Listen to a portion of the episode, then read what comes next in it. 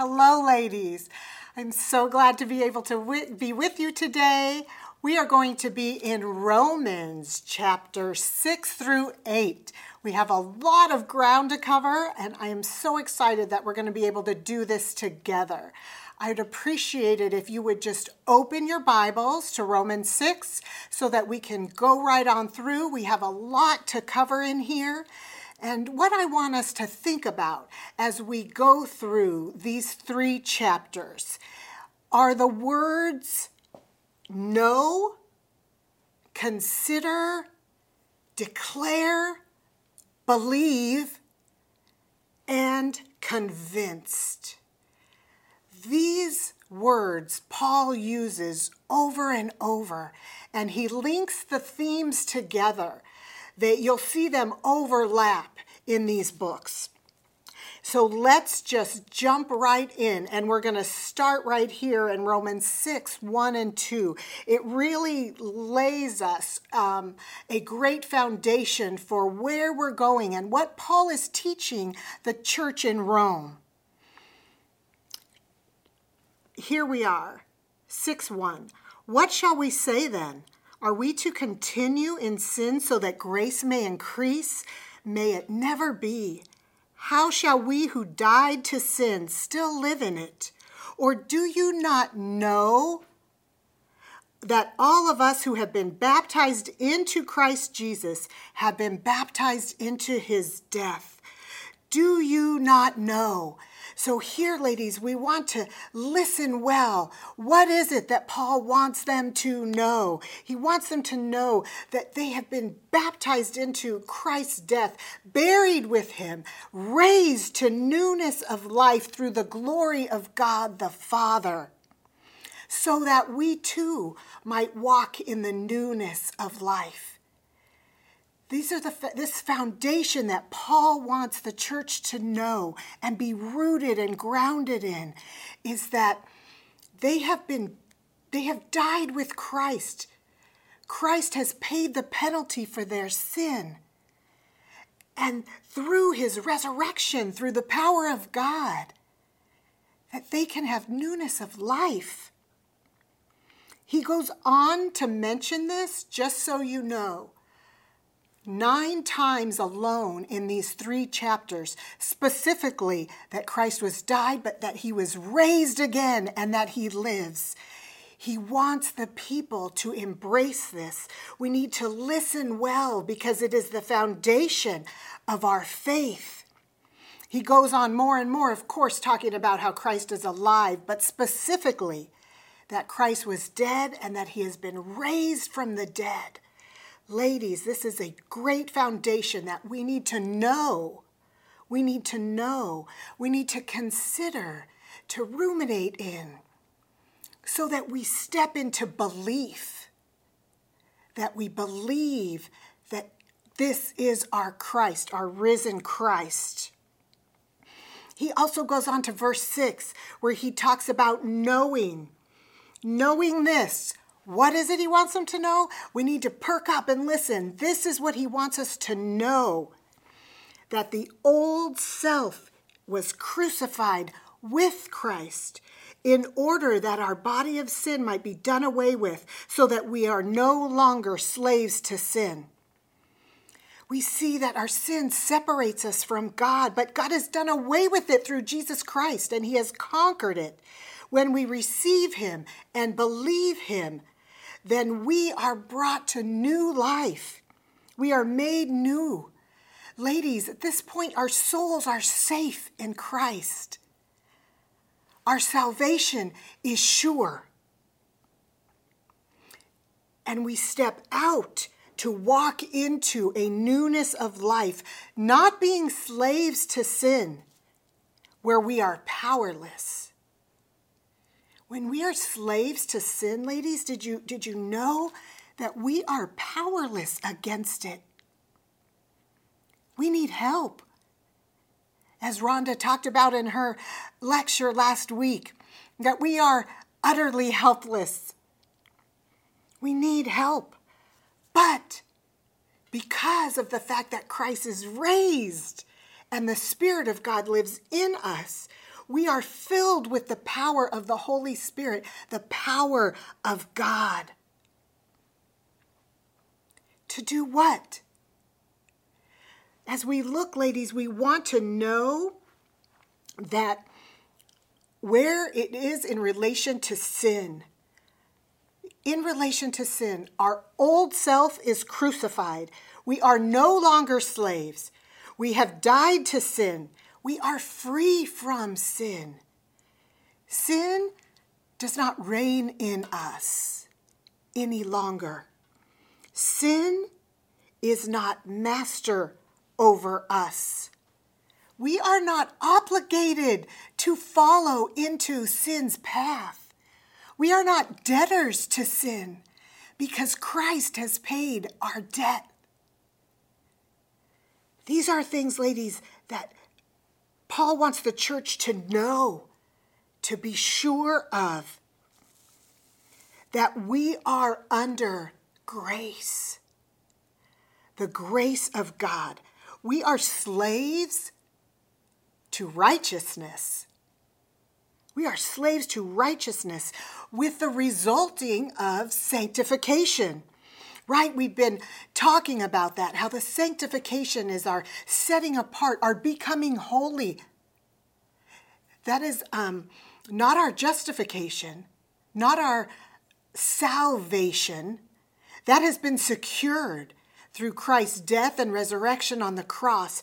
But now as we come over and we are joined to Christ, we are joined to Jesus, we are united with him so that we will be bearing fruit to God as we follow him and as we live under grace. We're moving down now to verse 9. We're still in chapter 6. Now, if we have died with Christ, we believe that we shall also live with him. Knowing, what is it that Paul wants us to know? Read it carefully. Knowing that Christ, having been raised for the dead, is never to die again. Death no longer has master over him. For the death that he died to sin once for all. But the life that he lives to God. Ladies, this is what we want to know, to consider, and then to declare that Christ is raised, right? He said he died, but that he is raised, and he lives. He lives now to God. We also were dead to sin, but in Christ, we are alive to God. In Christ Jesus. Ladies, I want you to look at this in your Bible, and I would love for you to mark it over and over because it tells us that we live in Christ, that it is through Christ, that we live with Christ. In verse 11, even so, consider yourselves to be dead to sin, but alive to God in Christ Jesus. Ladies, it's always about him. It always goes back to him. We are lost without him. We have no hope without Christ. Play that to yourself over and over. Go to what you know to be true. These things that Paul is communicating to the church in Rome. These are for us as believers. That we know, we go to what we know to be true, that Christ died for us and that he is raised, he is alive. And because of that, we too we were dead. But God breathed life into us that we may live for his glory and bear fruit for him. Therefore, because of all of this that we've just studied in these little verses right here, because of all of this that we know and that we step into believe, we are not having sin reign. We are not obeying sin. We are not presenting our bodies to unrighteousness. No.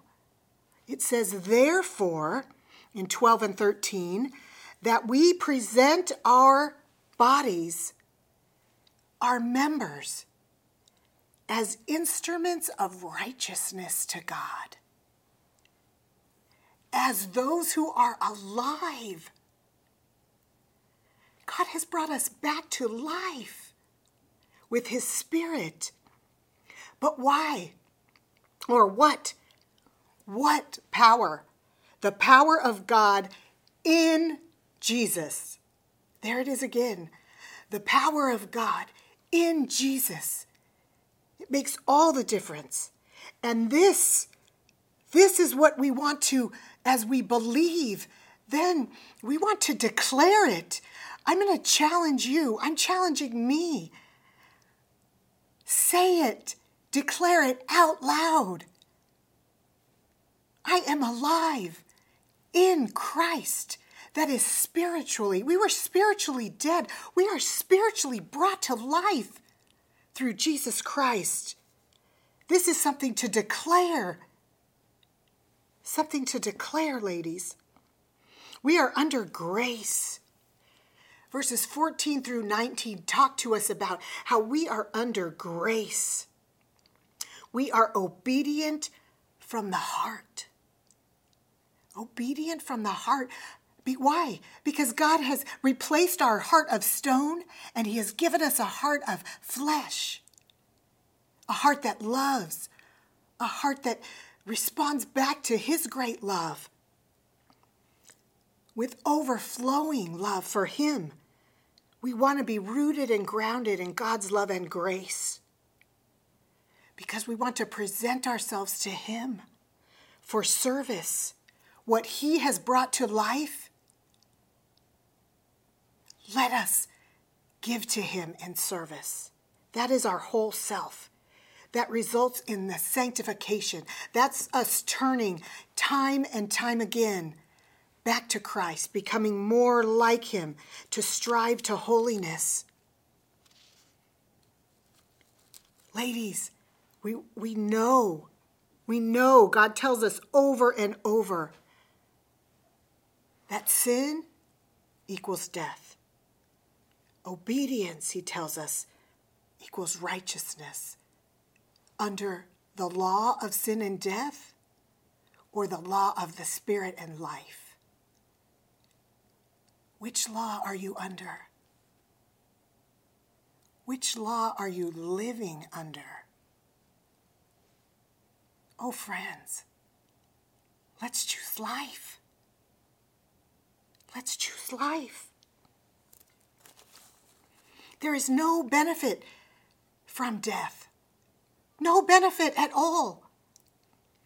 But here, we are enslaved to God.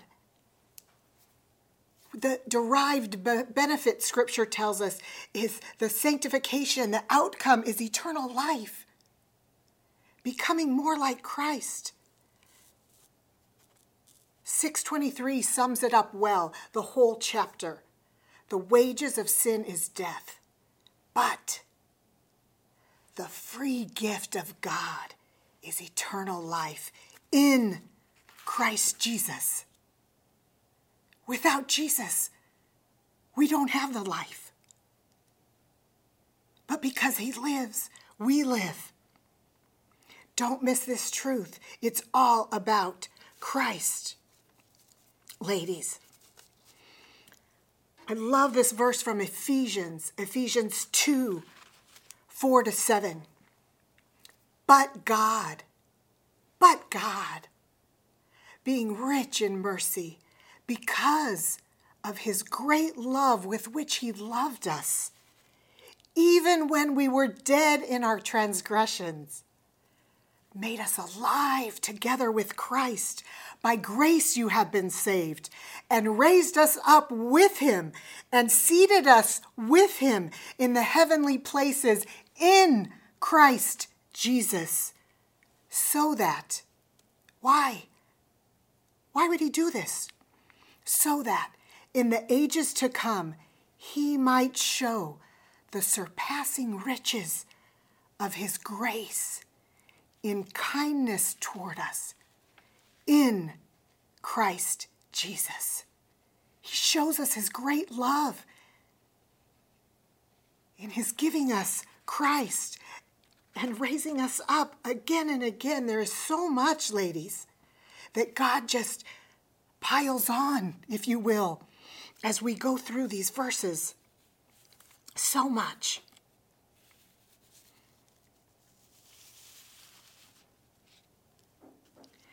Chapter 7, as we get in there, we're going to see many of the same themes going over and over. Verse 4 from chapter 7 really kind of sums up the book well, as we'll see. That chapter. 7:4. Therefore, my brethren, you also were made to die to the law through the body of Christ, that you may be joined to another, that is to him, Christ, who was raised from the dead, that we might bear fruit to God. Did you hear it again? Again, he tells us that Christ is raised from the dead by the power of God. Let us remember this as we read this. That power is in us. That power is in you. That power is in me.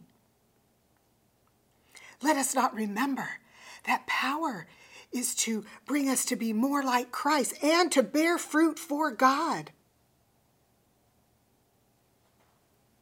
Power for salvation and to live in the life that Christ gives us.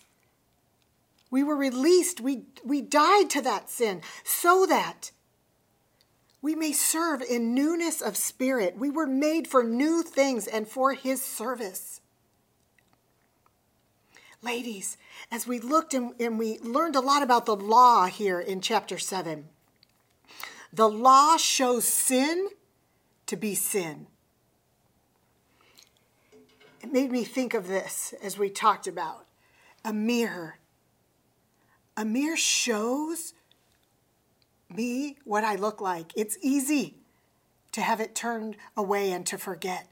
But when we look at the law, we see who we really are before our great God. Not only that, as the law shows us inside, the law is beautiful. It's the holiness, the gloriousness, the perfect righteousness of God. Let us look at it in that way. That is God's standard. But when I look at it, I see that I'm not coming close to that standard. And not only that, as I angle the mirror, and the only way I could get this maybe as a little word picture is, you know now how we're on all our Zoom screens? I set mine up so that when you see me, I have a decent looking background. I don't set it up so that you see maybe my messy living room or my messy kitchen, but the mirror could show us that. It shows us, and then it also shows me, I just was thinking about this, everything behind that I want to hide. That too is illuminated.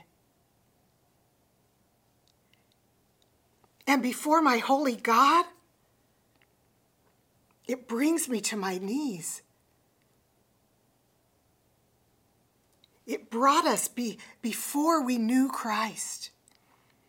It brought us to our knees to realize that I need a Savior. I am so covered in sin and I cannot do anything about it.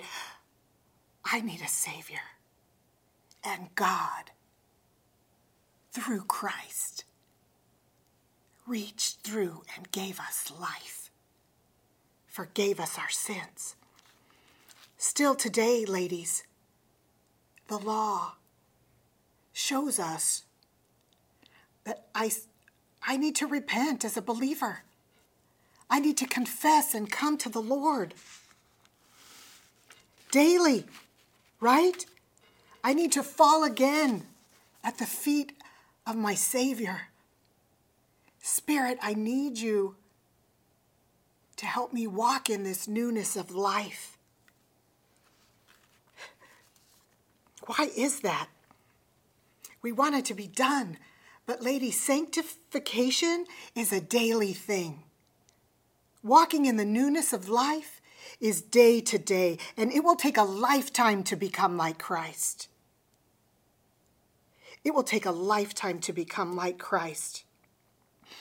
Ladies, as we are to walk in the newness of life and stay away from all of our sin, the darkness, why do we want to return to it?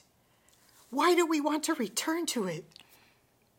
It reminds me of, I don't know if you've watched this new series. It's called The Chosen, and it's about the life of Christ. And there's just one poignant scene in there where Jesus is speaking to Mary Magdalene. And it's the first time he meets her in the series. And she's in a place where she should not be.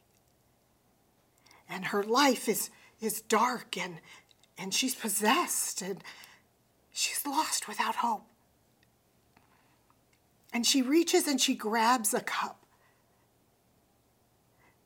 The implication is she's going to get drunk again. This is what she is going to go back to. And Jesus puts his hand on hers. And he says, that is not for you.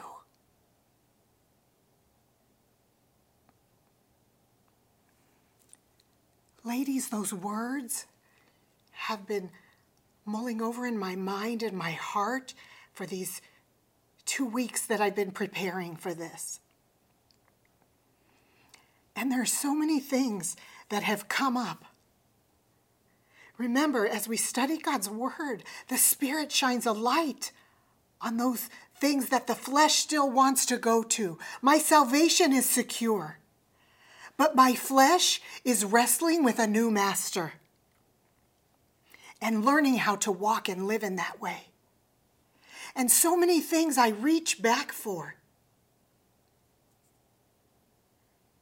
So many things I reach back for, whether it's negativity or criticizing or self-pity. And Jesus takes my hand and he softly says, that is not for you.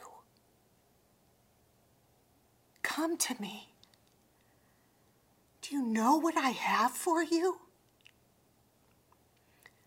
Do you know what I have for you? Life, newness, light, and peace. Ladies, hear him as he tells us in chapter 8, verses 1 and 2. Chapter 8, verses 1 and 2. Christ tells us, Therefore, after all of this that we've been studying, therefore, there is now no condemnation for those who are in Christ Jesus. Who are in Christ Jesus. For the law of the Spirit of life in Christ Jesus has set you free from the law of sin and death. He has set you free from the law of sin and death. Ladies, know this. Know it in your mind. Move it to your heart that you believe it. And now I want you sometime today to stand up and declare, now there is no condemnation for me who is in Christ Jesus. I am wrapped up in him. There is no condemnation for me who is in Christ Jesus. He has set me free. know, declare, believe, celebrate, praise, and worship. What a beautiful, beautiful truth that Paul is telling the church, and that the Spirit is telling your spirit. We do not set, in verses 5 to 8, we do not set our minds on the flesh. No, we don't want to keep looking to be drawn there. We want to set our minds on the Spirit.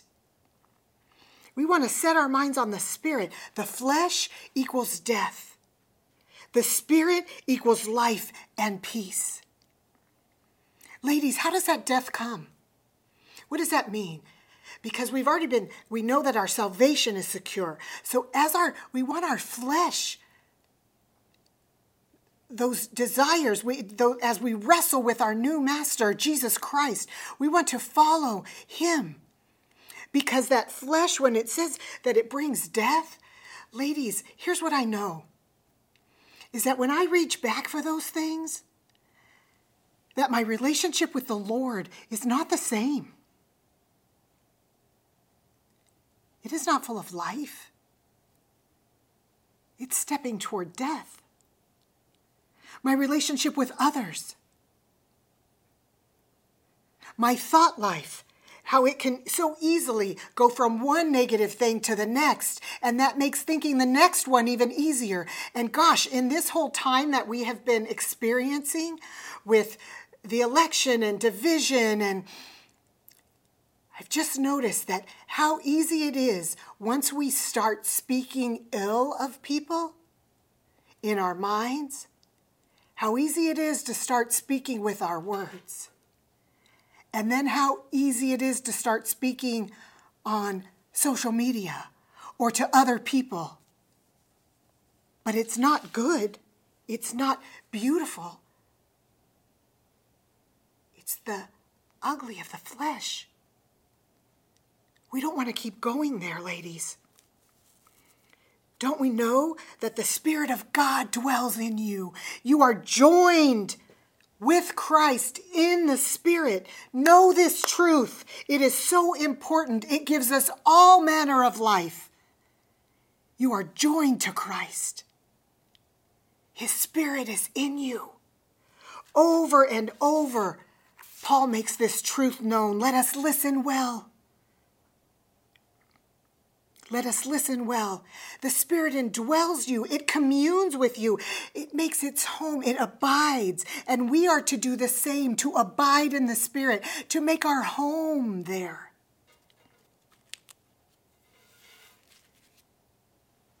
This sums up a lot here, ladies. Romans 8:14. For all who are being led by the Spirit of God, these are the sons of God. These are the daughters of God. Who? Who is it? All who are being led by the Spirit of God, who we have in us. And it pulls right in, as we're in verse 15 of chapter 8, to the Spirit of adoption. The Spirit of adoption, that we are daughters, and we cry out and we declare, because we know Abba, Father. And I love this double here. The Spirit himself. The Spirit himself. Hear it. God. Jesus. The Spirit of God assures us, bears witness with our spirit that we are children of God. Know it. Believe it. Declare it. There is no spirit of slavery or fear for us. Thank you, Lord. And here's a beautiful word that I just so want us to look at over and over as well. And. So we have that, the Spirit in us, telling us that we are children of God, reminding us, assuring us, and we are heirs. And we are heirs with Christ, fellow heirs with him. We look forward to the glory that is to be revealed. That's our glorification. That is what is to come. Our hope. That is our hope, that we will be with him and like him. How great it must be for what is to come. More than we can ever think or imagine. But let's think about it. Let's imagine the glory that is to come. We will see Christ face to face. Let's read about it in God's Word over and over, because we hope with perseverance. We hope with perseverance. That means we keep doing it. We keep on.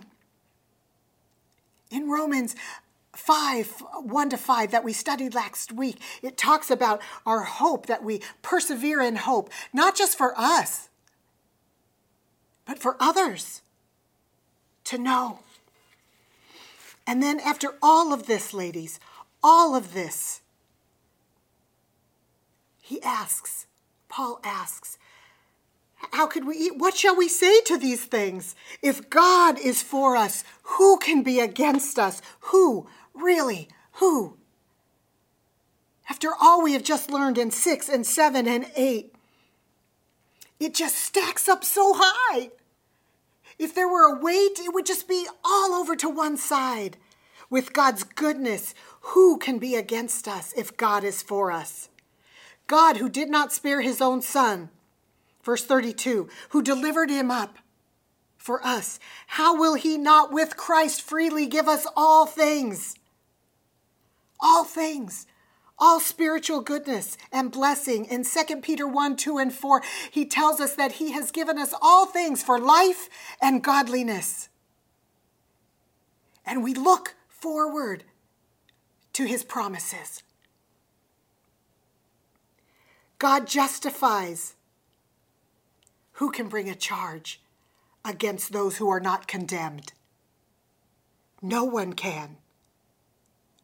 Look at the list, ladies. It's overwhelmingly overwhelming. How could we doubt? How could we not give him our all, our whole? And Jesus, who died, rather was raised, Paul says. He is in glory at the right hand of God, and he intercedes for us. After all that he has done, he is now interceding for us. It is so much. Who indeed shall separate us from the love of Christ? It's incomprehensible who could or what could. In all of these things, ladies, in all of these things, who could? In all of these things, what shall separate us from the love of Christ? Tribulation? We'll have to walk through it, but it won't separate us. Distress, persecution, famine, nakedness, peril, or sword? But in all these things, we overwhelmingly conquer through him who loved us. Through him. His love makes it possible. Not just a little, but overwhelmingly. Ladies, a song. If Paul could write a song, if Paul was a songwriter, I think I just came across this one. And I just want to go over these verses quickly with you. Just listen. I think it covers what we've been studying. It's called Remember by Brian and Katie Torwalt. Listen. How quickly we forget the God who lives in every day. How easy to lose sight that you reside in the mundane. How quickly we forget the power that's running through our veins, the kind of power that empties graves. Oh, my soul, remember who you're talking to, the only one that death bows to. That's the God who walks with you. And oh, my soul, you know that if he did it then, he can do it all again. His power can still raise the dead. Don't tell me that he's finished yet.